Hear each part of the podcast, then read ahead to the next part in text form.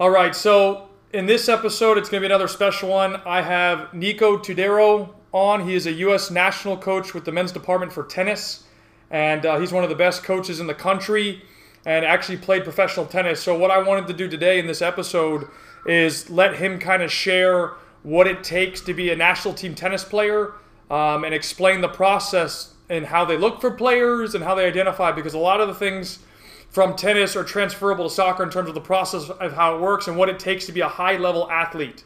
So I'm going to go ahead and let Nico introduce himself and tell the story. So, Nico, go ahead. For anybody that's listening, tell us your story, please. Yes, uh, thank you, Kyle. Thank you for having me. Um, well, I moved to the U.S. in '98 from Argentina. I'm originally from Argentina. Uh, we moved to South Florida, um, and I was 18 years old. I turned pro.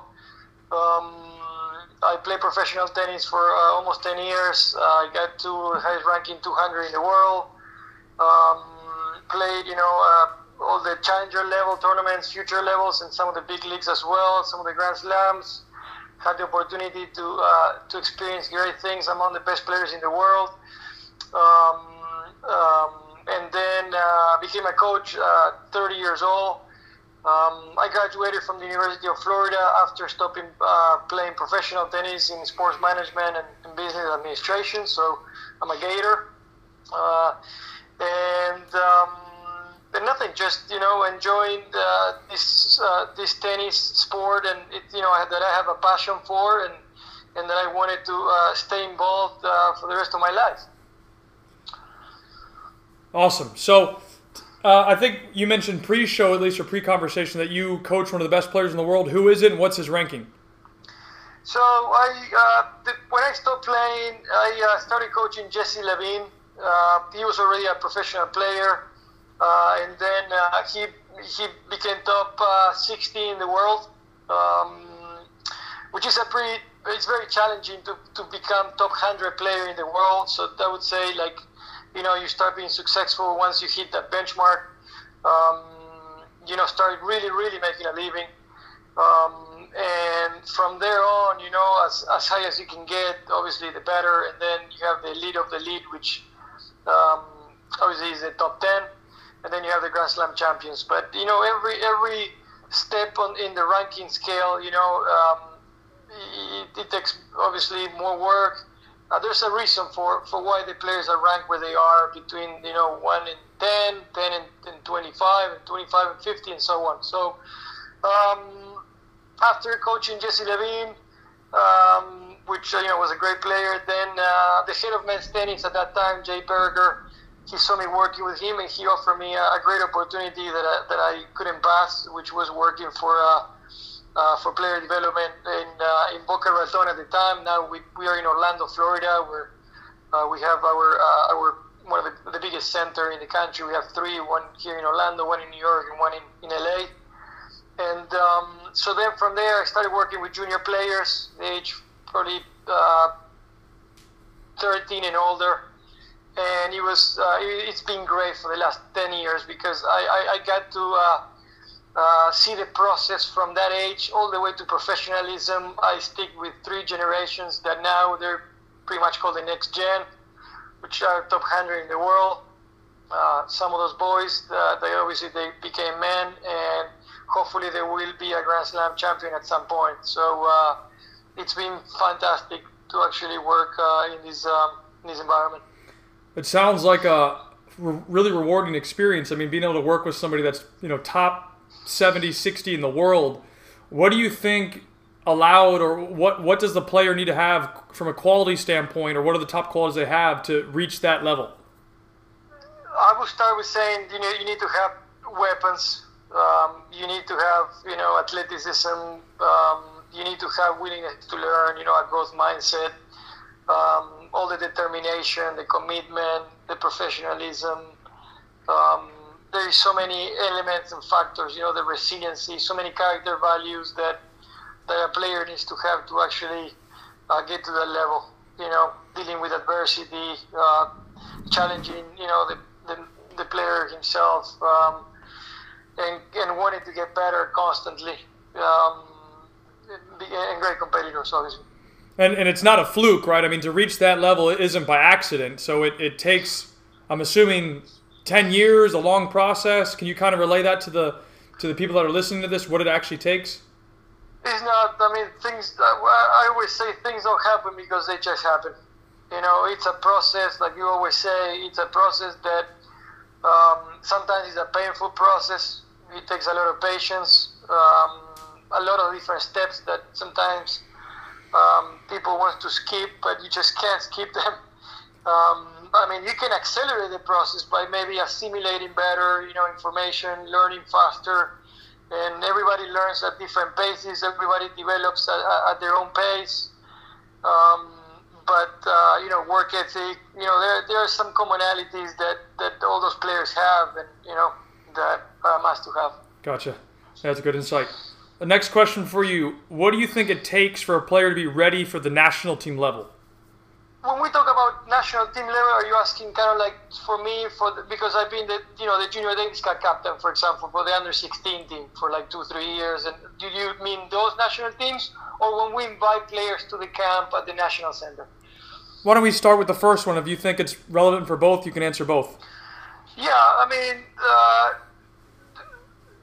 results are, are, are, you know you know results are, are, are, are a must because to the, at the end of the day, as you know, as a country, you can uh, also at an earlier age. Um, you have to justify why you make your selections, and you're going to make the selections. You're going to select the best players in the nation. Um, and that's just a reality. Um, it's not about, okay, what projection does this player have when you join a national team at that certain stage? You're representing the country and you want to take the best team to have the best possible chance to actually win the event. Now, when we talk about bringing players to the national center, then that's a little bit more, you know, uh, it's a wider um, way of doing things, and that's where we have more flexibility. And then players at an earlier stage, you know, we're not so focused on results and, and winning maybe. Uh, and there's when we actually focus on projection because, you know, a 14 year old, I give you an example, Reilly Opelka, he's 6'11 or something like that, right? You know, he's 35 in the world.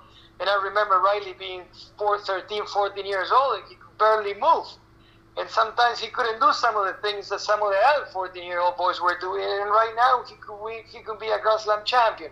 But we had him on, under our radar. He was in our program at the time. Um, and, and obviously, we supported him. So, you know, he was not ranked at the top in the nation. But we saw something special in him. And, you know, that's just an example of, of, how we, of the selection process.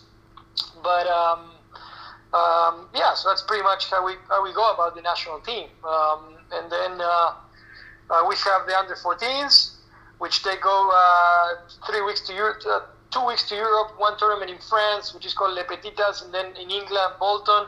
And then we have obviously, which it's a qualification process, and then it's the main event. And then we have the under 16s, which is the same way. Uh, it's kind of like that one is called Junior Davis Cup, and then there's nothing else in 18s. But um, yeah, that's how the national team works. Gotcha. So when, when you're when you're picking players for the actual national team squad, you're picking the best. And when you're picking the players for the, I think you said the, the national center, that's when you're a little bit more flexible and you're looking at potential as well. Is that right? I just want to make sure I understand. Yes, 100%. Okay. Yeah, that makes sense. So then we keep, you know, we keep the white base at an at, at early at an earlier stage. You know, let's just say from 12 to 14, and then he starts trimming down. It's just the reality of things. I mean, players get better than other players, and not everybody, you know, can make it. I mean, it's just the way it is. Gotcha. Um, so, yeah. Let me ask you a question on that note, because I, I, for me, I would like to know or get some examples to why a player doesn't make it. So a player that's in your center at 14, what would be an example of why they wouldn't make it at say 16 and beyond? Um, uh, well, it can be. Um, I mean, it can be different reasons. Um, I mean, their uh, their work ethic, maybe you know, so they're you know, um, it can be uh, you know not developing enough weapons, uh, their size. Um, it can be um, um, uh, not you know willing to actually uh, listening, which is very important. Um, the, you know the, the way they compete, uh, maybe uh, they take they take things for granted, and then you know they don't realize that they have, and then maybe don't work hard enough, and then other players start passing them. Um, uh, yeah, I mean there are, there are many factors that can actually um, have an impact on that. Gotcha. And then how often do players train versus play matches in tennis? So are they doing like five sessions of training to one game, or how does that process work? Um, sorry, what was that again? How, how often, or what, what is the ratio from training to game? So how often are they training to, at the elite level for like youth national team or things like that? How often do they train compared to games? Yeah, um, you know, we try to. Uh, have them play as much as they can, even playing you know tennis matches um, while putting the work. Sometimes um, um, we don't want to. We, we take care of the match count. We want to make sure that if the match count is high, then we can stop the players and and actually focus on getting better and training. Uh, we make sure that we have those periodization processes established and planned on the, on different training blocks um, usually at earlier stages, we try to have them play two tournaments a week, but then that's like 14 and under because once they, they turn 15, um, um, you know, we, we want to expose them internationally, and that's when they actually start traveling. Um, some of the kids obviously go to regular schools, so they're, they're you know, they, they, there are different strategies on how to do it. Um, not that a kid that a 15 year old does homeschool is going to be better than the 15 year old that goes to regular school. Right. You know, um, uh, maybe later on that player realizes that needs more time on the practice court, and then he goes to homeschool later on. But um, you know, we, at the end of the day, we, you know, it's a it's a game of movement, and you want to keep it as real as possible. So having them um, play matches while training is important. And then, uh, like I said, uh, we want to have a, a, a, periodization plan in place where uh, we have control of what is happening because uh, between 14 and 16, let's say 13 and 16 players, little kids are, are uh, very um, exposed to stress fractures in, in many places in the body, especially the back, the elbow. So we want to control the loads, you know, make sure that that we have the right amount of times and that we have enough rest if the match count is high and all those kind of things to keep them healthy as well. It's, it's you know, so Okay, and that's very important. Um, next question for you would be: How important is mental sp- mental strength? Because when we're talking about even in football or soccer, mental strength is so important. But in a sport that's so individual or relies on individualism in tennis, how important is mental strength? I think it's massive, Carl. I mean, everything starts with the mind. Um, um, you know, the, the resiliency. You know, like I said, how to deal with adversity, how uh, how, how to deal with losses, um, dealing with the uncertainty, the uncertainty of, of having a close match and not knowing what the outcome is going to be and feeling that pressure, you know, that you have somebody actually not physically punching you, but punching you, making you run and, and, and, and, and making you tired and trying to get on top of you mentally as well. Um, you know, um, how you face that, and how you uh, embrace those challenges and how you keep putting one step on, you know in front of the other one um, and going up the hill you know in a, in a tough situation. So uh, mentally being mentally strong is just pretty much everything. Everything you know we say that the game of tennis is played first with the eyes and mind then with the legs and, and you know and feet and, and lastly with the hands. You know mentally meaning anticipation, shot selection, decision making, ball recognition, and then you know the hands, the, you know the legs, meaning lines of movement, all the different stances, um, absorbing and sending, and then finally the hands, which then is a technical, very technical sport. You know the grips, the swing paths, uh, and that's how the game of tennis is played, and, and it starts with the mind. Right. So Yes. Are there any like, or do you have any ideas or uh, recommendations maybe to help develop mental strength? Because that's one of the things that I get a lot of questions about. Is how do you develop a mentally strong player? So, is there anything in particular that you could recommend or that you do? Yes, I mean, you know, nowadays we have the mental strength team, you know, when we do all the visualization and, the, and, and all the, you know, the breathing, all the routines on court that help. And, you know, those are all tools.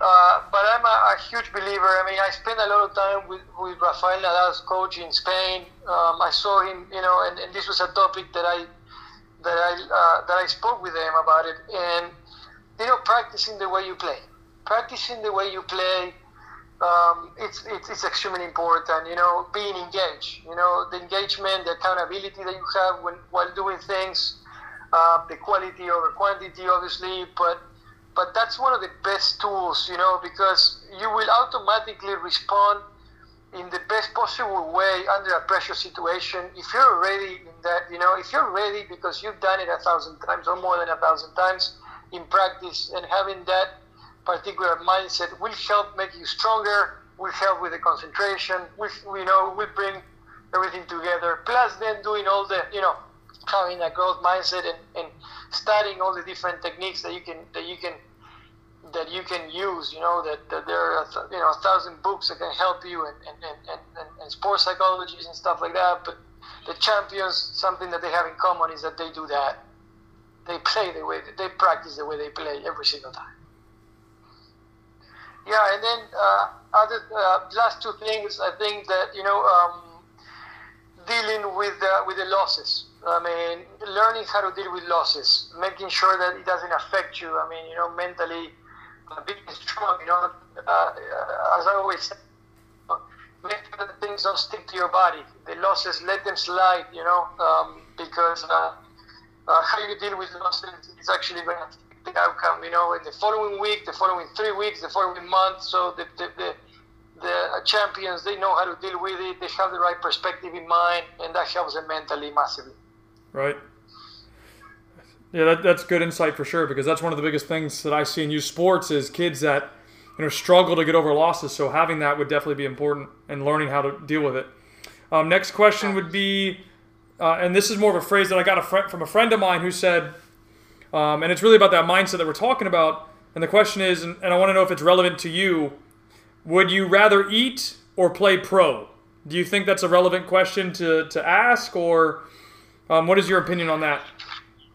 Um, I mean, you know, um,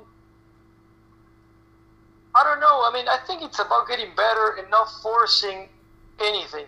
Kyle. It's a, you know, like you have to manage your expectations and know where you're standing at different stages. So, yeah, I mean, the goal ultimately, maybe for the players, for the kids, for the athletes, is to turn pro and be a, and be a champion if that's you know what they, the career that they want to have. But they have to be smart of, of, of, of where they are at different stages. So. Uh, things will come as a consequence of you know of putting the hard work and what you do and how better you get. So, um, yeah, I mean, you asked me at 18, yeah, I'd rather play pro, and, and that's what I did. I won a couple of events at, at 18, pro events, and, and, and, and, and I thought I was ready, and then I could have, you know, could have done better. Maybe, yes, everybody can do better, but um, in this environment here in the U.S., especially, um, the reality is that college is a pathway to professionalism, and and does the rest of the world don't have it? No. In tennis, the rest of the world doesn't have that option. It's probably the same as in soccer in this country, and, you know. And but guess what? Um, you got to take advantage at the right time. Like I mean, I had kids in, in Wimbledon. I mean, I, I, I had the privilege of having the two boys playing the final at the Wimbledon Junior Championship. Wow.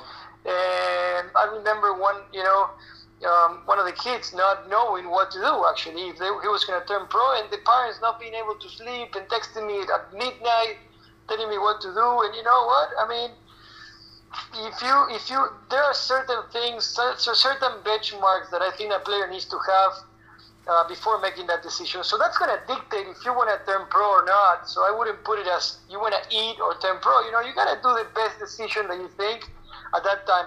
In our job at the UST, at USTA Player Development, we, we cannot tell them what to do, Kyle. Right. But our job is to have them have the toughest decision of their life because of how good of a job we've done. Sometimes the result as a junior player will dictate right away. because you're just too good and you just keep going. But other times when you're not sure, you know, maybe going one year and then turning pro, or maybe going two years and then turning pro, or maybe even graduate. You know, in tennis, it is a pathway to it, and um, um, does it work different than the rest of the world? It does. So when we talk about culture, I say we have to improve our culture, absolutely. But at the same time, I don't think we can change who we are. You know, so right. uh, that's how I that's how I see it. Right, and, and I think I think what you said is very fair. It's about developing the player. If, if they want to invest their time into doing it, then they'll make it happen, right? I mean, that's pretty much what you're saying.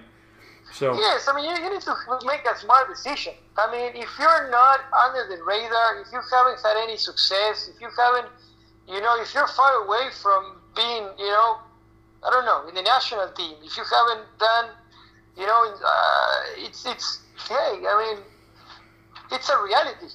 Right. And I have a, I have, you know, and, um, I mean, I have my son, and, and you know, I'm, I'm only focusing on getting better, and right. then keeping the expectations in, in check, and then when the time comes, just make the right decision. Right, right, and it's a difficult decision, but I mean, it is about getting better and giving you. If you, if you get better, you're gonna have the best chance of actually turning pro and being successful. Gotcha. So, so let me, that's how that's how I think. Let me ask you this: so I mean, you, you kind of highlighted already, but how important is technique um, to the game of tennis? It's massively important. It's massively important, especially until the age of 12. Um, I think that um, it's very difficult to undo something. Yes, you can keep working technically. I'm not saying that a 13 or 14 year old cannot adjust and, and get it right uh, we have certain parameters that we try to have the players in all different strokes of the game, and we want to have players to be as complete as possible.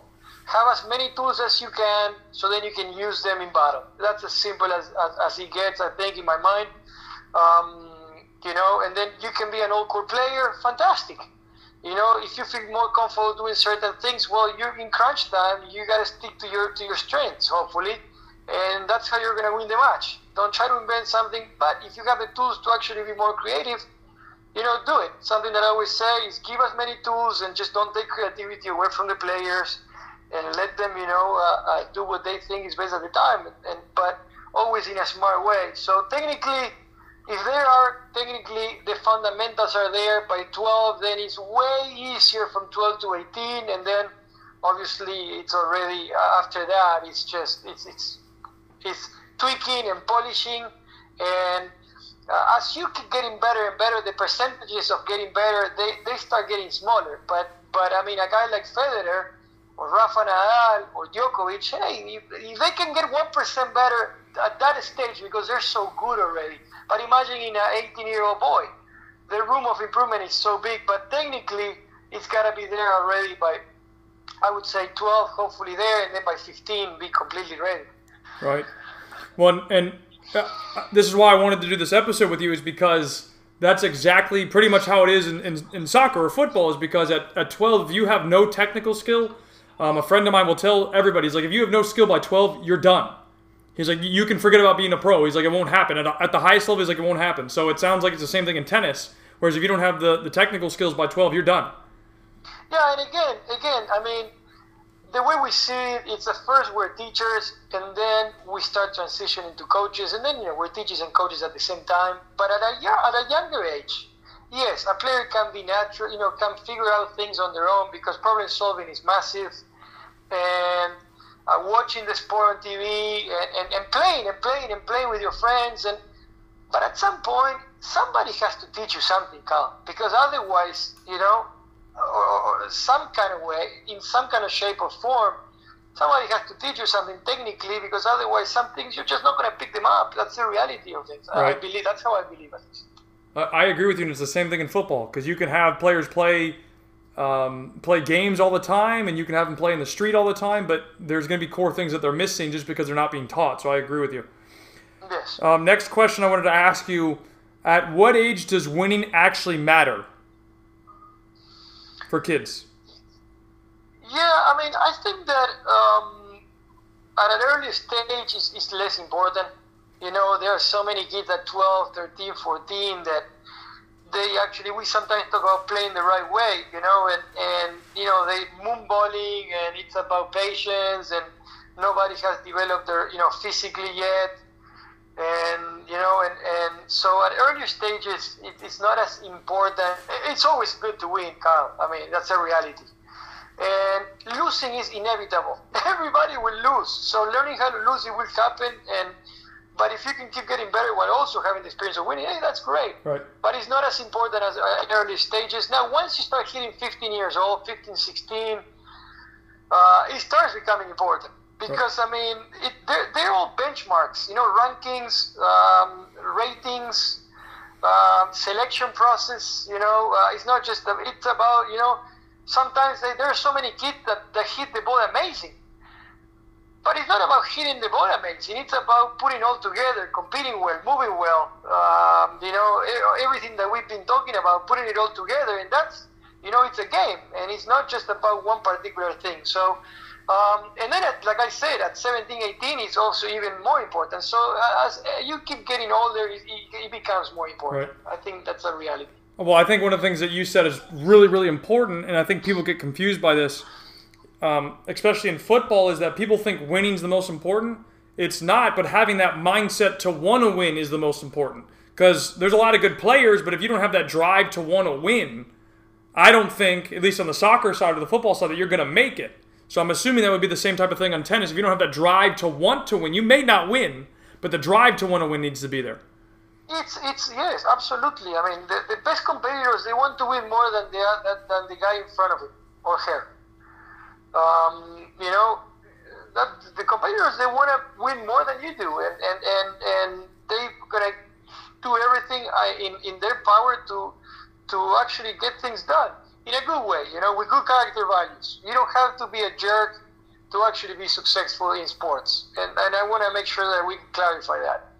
Uh, you know, be a good human being, but be you know pretty much an animal on board, you know, or on the soccer pitch or whatever you do. Right. So, can you give an example of how somebody could be an animal on the court? What does that mean? How do you be an animal?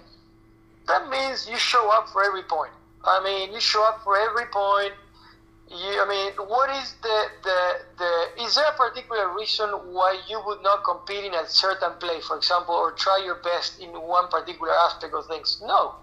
No, no, no, no, no. I mean, um, that's how you. I mean, you become an animal when you show up for every point.